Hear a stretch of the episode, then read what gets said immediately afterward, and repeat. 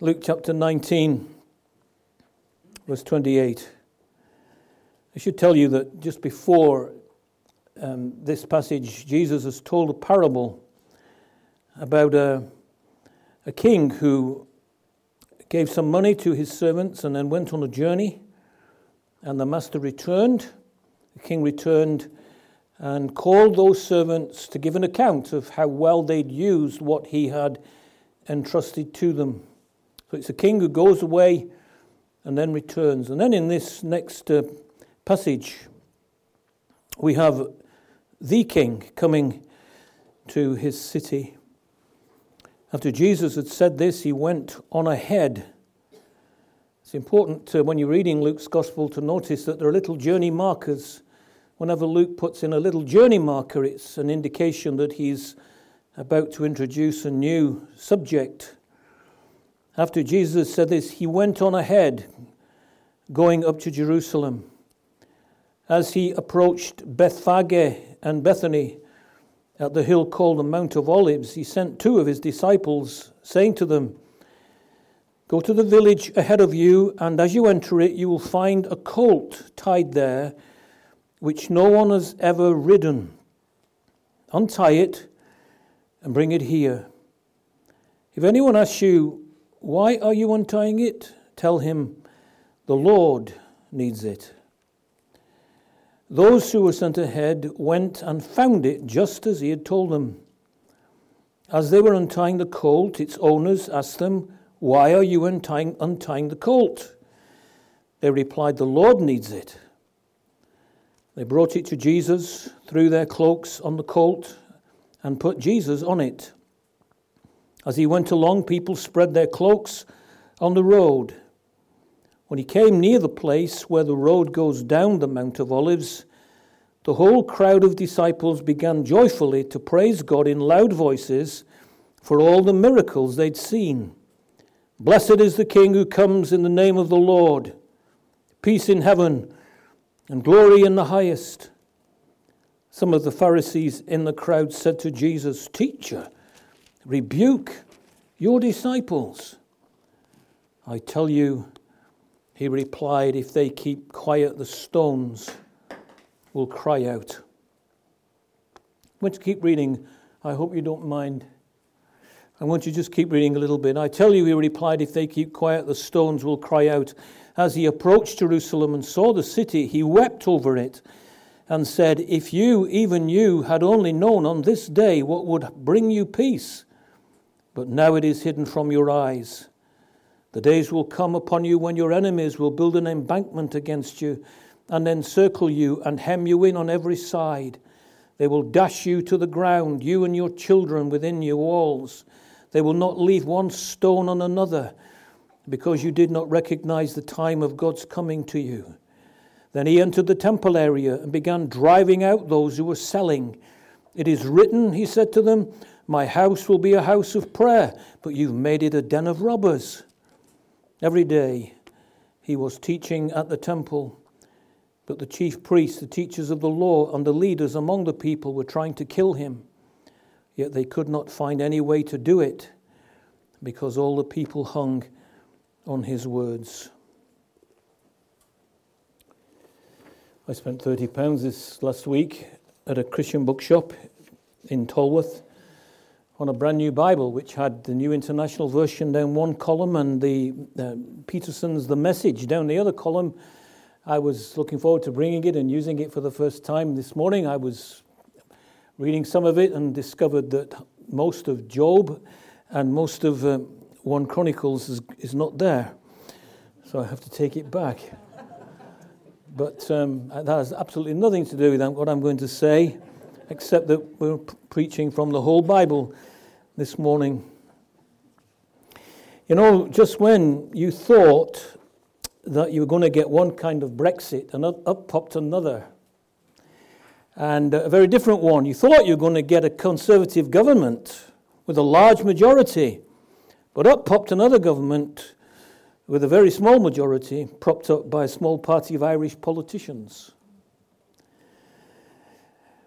Then they couldn't get the job done because the House of Commons took control and every man voted what was right in his own eyes. and it's been somewhat bewildering and confusing. Brexit. My wife and I have um, come to a firm conclusion together that the best thing to do is to switch off the television and eat something when Brexit comes on the TV. So we're now 15 stone heavier than we were about a year ago. In Luke chapter 9, the Lord Jesus Christ, um, speaking with, on a mountain with two Old Testament prophets, Moses and Elijah, and his disciples nearby, three of them asleep, three of the disciples, but they were awake long enough to hear that Moses and Elijah had come to speak with the Lord Jesus about something similar to Brexit. It's called the Exodus. They came to speak with him about the Exodus that he was about to accomplish in Jerusalem. And uh, it was a rather interesting thing. He was going to accomplish something in Jerusalem that's called an Exodus. Were, he was going to lead, like Moses, he was going to lead his people out of bondage into a new kind of life and into a new kind of inheritance. Uh, it's been a long journey for these disciples.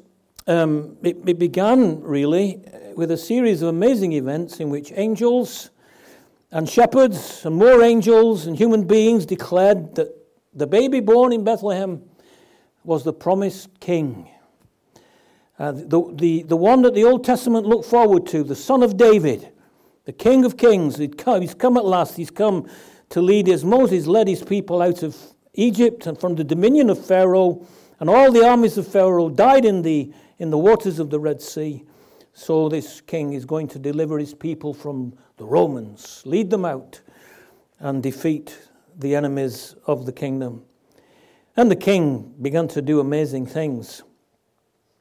Astonishing miracles flowed from his ministry, incredible sermons flowed from his lips, obviously uh, filled with divine wisdom.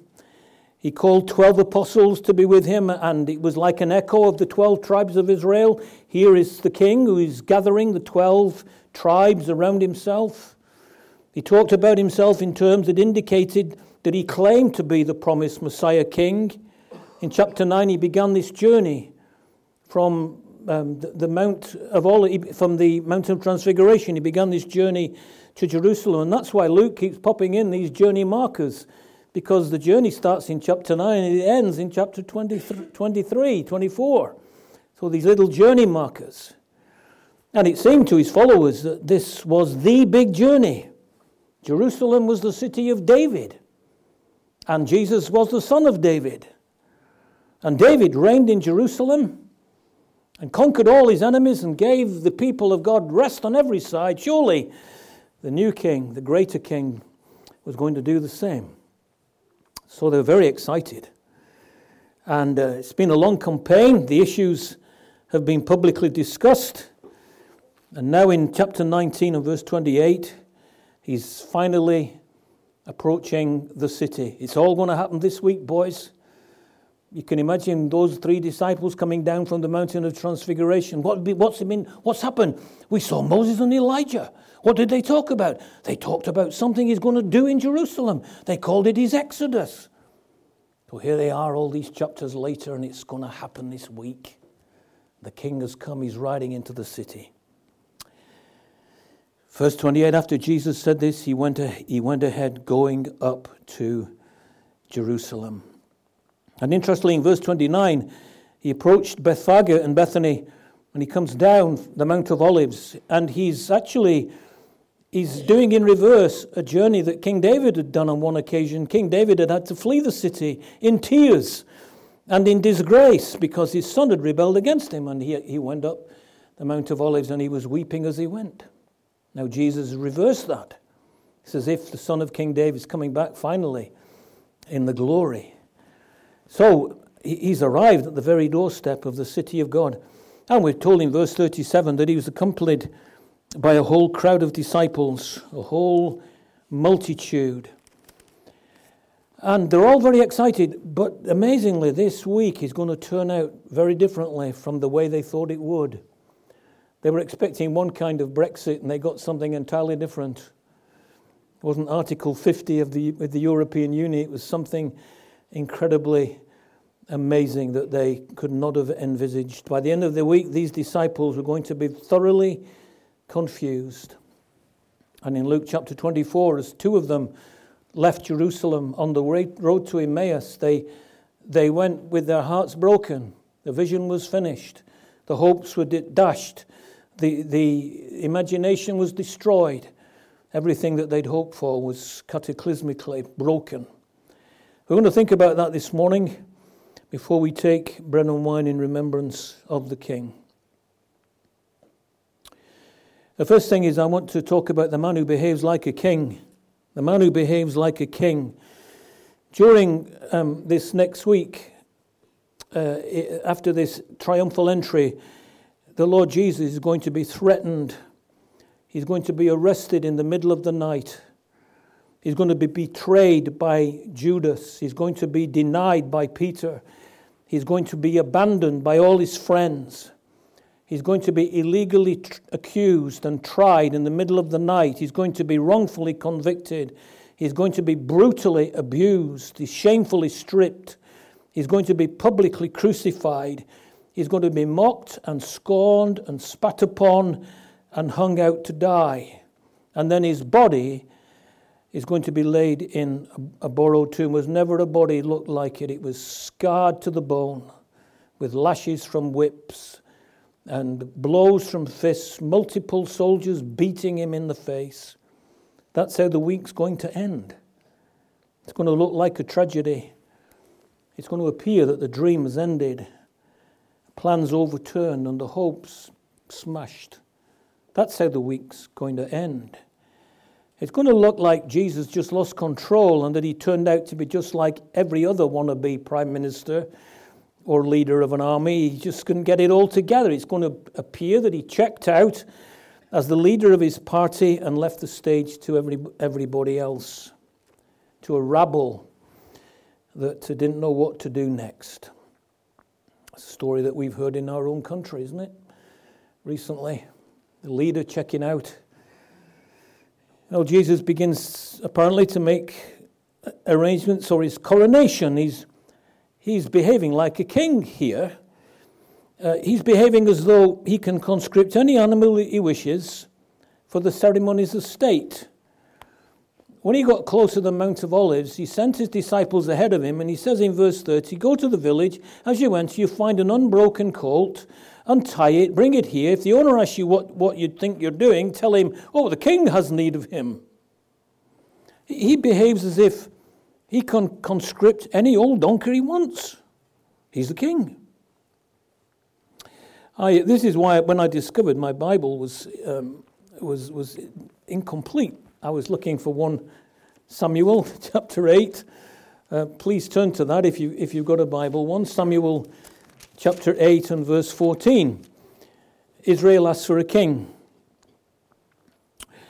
And uh, the, the prophet Samuel tells them what, what kings do. And he says in verse 14, The king will take the best of your fields and vineyards and olive groves and give them to his attendants. He'll take a tenth of your grain and the vintage and give it to his officials and attendants, your manservants and maidservants, and the rest of your cattle and donkeys he will take for his own use. That's what kings do. I think I'll will conscript a few donkeys. So that's that's a, if you were a Jewish person who knew their Bible inside out, when Jesus uh, when Jesus behaved like this, saying, "I think I'll have that donkey. There's a donkey over there. I can't see it yet, but I know where it is. It's unbroken, and and just go and get it. And if they ask you what you're doing, say the king wants him.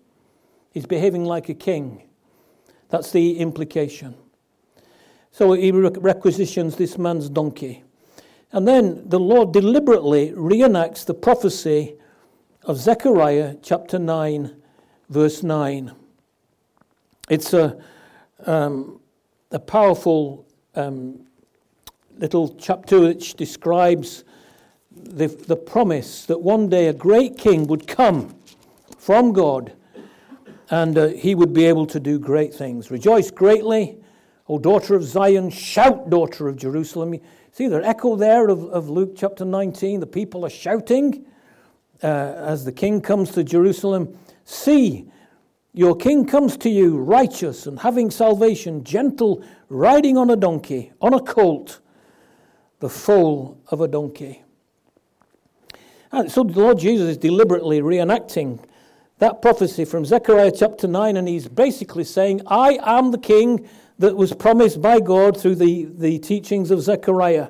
And in that chapter, it's a glorious chapter because it's full of the glory of the future kingdom. The pagan nations are going to be subdued and converted and enjoy the peace of God.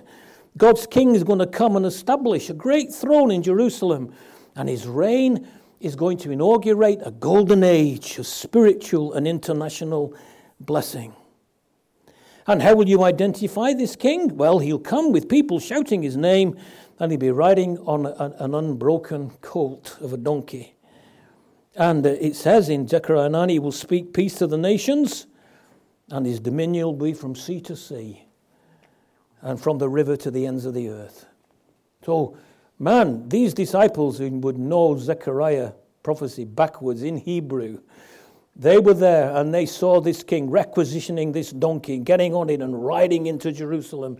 They knew exactly what was going to happen. He was going to establish his reign from sea to sea and from the river to the ends of the earth. That was at the beginning of the week. So the man who was born in a stable and was laid in an animal feeding trough arise in Jerusalem, just like the king promised in Zechariah. And he's basically saying, I'm the one. I'm the one you were waiting for.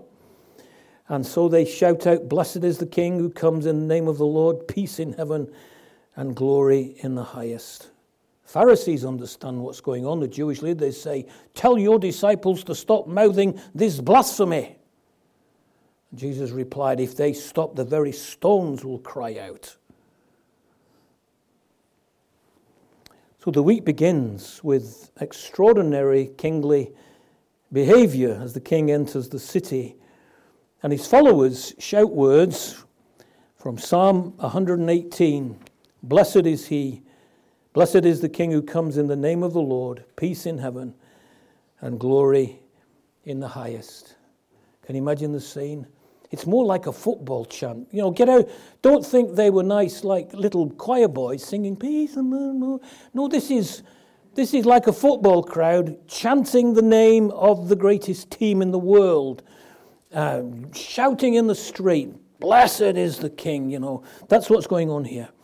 And, uh, but strangely, as they chant these words from Psalm 118, they're actually not far off predicting what was going to happen at the end of the week because in Psalm 118 it says that the stone which the builders rejected has become the head of the corner, the chief cornerstone. By the end of the week, this king is going to be the stone that the builders rejected. And there's nothing more important, my friends, than that we understand this. This man is the promised king, promised from ages past, sent into the world by his Father God. He's come to establish his kingdom. But he's going to do it through rejection and death.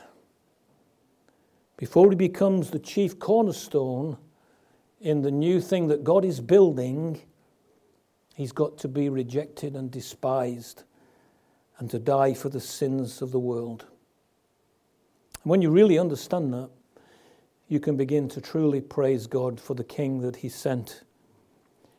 It's a terrible thing. This is what's lurking in the background of this passage. It's a terrible thing when people have less spiritual instinct than the stones in the road. If you stop my disciples speaking my praise, the stones in the road will speak instead. If you don't understand who I am, if you don't have hearts and tongues that glory in my kingship, the stones will cry out instead of you. You know, one of the telltale signs that you really have been gripped at heart level by the beauty of King Jesus is that there are times when you can't stop yourself praising God for his beauty and his perfections with a loud voice. And we are in a position this side of the death of Jesus and the resurrection and the ascension into heaven and the whole history of the Christian church. We are in a much better position to praise him for his kingship than any other people on earth. So, what's your heart like? Do you have a heart to instinctively praise the King and love him? He's the man who behaves like a king. And secondly, he's the man who behaves like a prophet. Verse 41. Jesus draws near the city and it comes into view, he, he crests the, the ridge of Mount Olives, the Mount of Olives, and he approached Jerusalem and he saw the city. Verse 41. And he begins to speak like a prophet. He has prophetic insight into Jerusalem's destiny and it rips his heart open. He sees Roman legions surrounding the city. The days will come when, you, when, when your enemies will build an embankment against you and encircle you and hem you in on every side, and they will dash you to the ground, you and the children within your walls. They will not leave one stone on another because you did not recognize the time of God's coming to you. He sees Roman legions, hard bitten Roman soldiers, Italians, and soldiers from all parts of the Roman Empire building siege ramps against Jerusalem. General, General Titus came in AD 70 and he allowed thousands upon thousands of pilgrims into Jerusalem for the feast of the Passover. And then, once they were in, he shut the doors and he wouldn't let anybody come in or go out and those inside the city began to starve to death. Josephus, historian, Jewish historian Josephus reckoned that more than a million Jews died within the walls of a city not much bigger than the center of Kingston. Died of starvation. And then eventually, when the Romans broke through the walls, they burned everything, they killed everyone.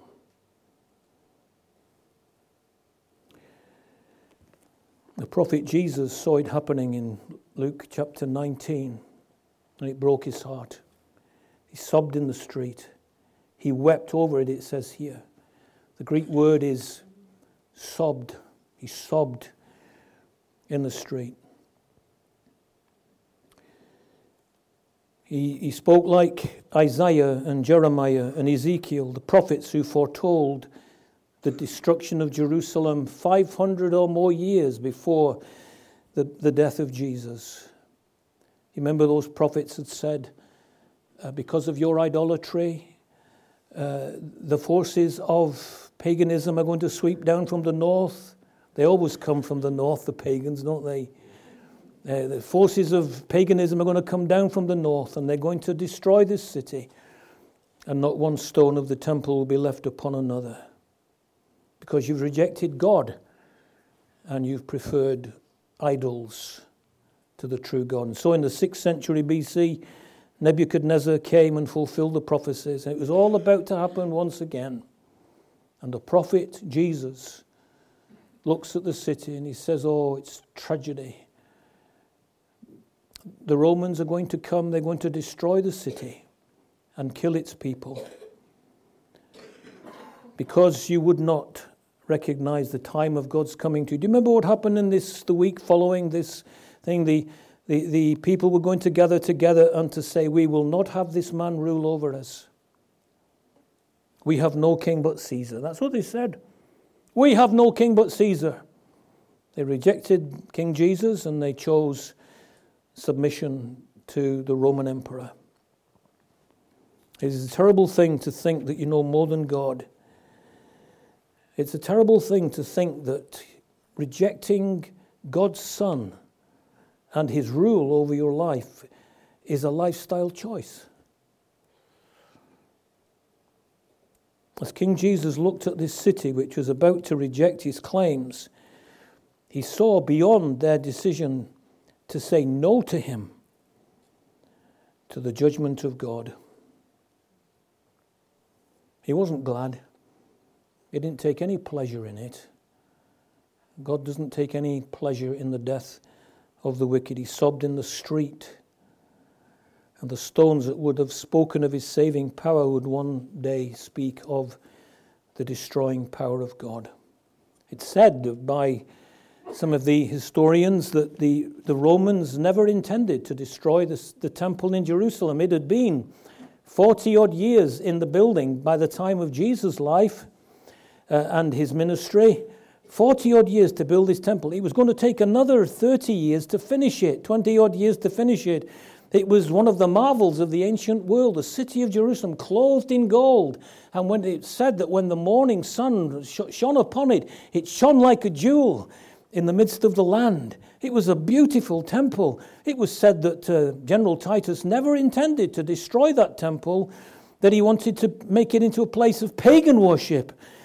But um, it's said that the fires started by accident and destroyed this temple A terrible thing to reject God's Son and to say, Away with him, I don't want him. Let something else rule my life. I already have a king, thank you very much. I don't want King Jesus.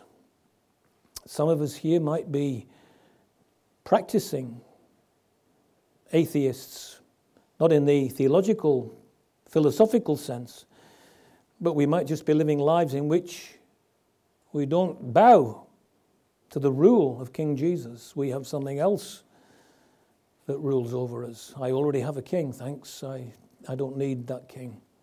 The man who behaved like a prophet, the man who behaved like a king, the man who behaved like a prophet, and I finish with this the man who behaved like a priest. So eventually, on this day of riding into the city on the colt of a donkey, he entered this brilliant temple of Herod this, um, this wonder of the ancient world that was finished shortly before General Titus invaded Rome, invaded Jerusalem, and it was burnt down. Well, Jesus comes to the temple. He begins to behave like, like the high priest. He, he starts turning over the table of the money changers. He starts behaving as if he has the perfect right to purge the temple of anything in it that is contrary to the mind of God of evil and corruption. See, it was the responsibility of the priests. Most of us think about the priests in the Old Testament. We think that they were nice guys who, who took animals and, and, and kind of slaughtered them and took the blood and did various things. Actually, the priests were also guards, they were bouncers. They, they kept the gates of the temple. And you weren't allowed in if you were ceremonially unclean. And they did investigations of people coming into the temple. It was their job to make ensure that God's temple was clean inside and that no unclean thing was to enter. So if you were a pagan and you, you weren't a Jew, you tried to get into the temple, you'd be kept out by these guards, these priests. That was their job. Well, here's a place where God would be honored by his people. The temple was meant to be a place where God would be honored because his people would make it a house of prayer. Isaiah chapter 56, verses 6 to 8. Jesus quotes from that, um, from that passage. It is written, he said to them in verse 45, My house will be a house of prayer. It's from Isaiah chapter 56. But you've made it a den of robbers. When the Lord Jesus entered the temple, he was appalled to see that commercialism had replaced worship, that uh, man centeredness had, had replaced God centeredness. The temple had become a place of greed for men rather than a place of the glory of God. How easily it happens. Bit by bit, the church becomes a place where the pride of man takes precedence over the honor of Christ. Pastors become dictators. Church officers become spiritual bureaucrats rather than shepherds. House of God becomes a place where it's the exaltation of man's gifts rather than the glory of God. Not many years ago, the leader of one of the biggest evangelical denominations in the American South defrauded his denomination of millions of dollars. He spent large sums housing his mistress in a waterside apartment while maintaining a spiritual facade. He was cheating on his wife, he was cheating on the church. He was doing it for sex and for money and for power, and he turned the gospel into a thing of commerce. He ended up in jail. Megachurch pastor ends up in jail. There's another one recently. A Harvest Bible Church in America went from a few handful of people meeting to 10,000 worshippers spread over a number of campuses. A pastor was uh, almost treated like a god. He began to abuse people verbally, became a spiritual bully. He then spent $2 million building a manse for himself. Chance would be a fine thing, wouldn't it? $2 million. The, the house that he built had 10 garages. He got the sack recently. Quite right, too. He got the sack. And some of these guys will have to stand before a greater tribunal than the eldership.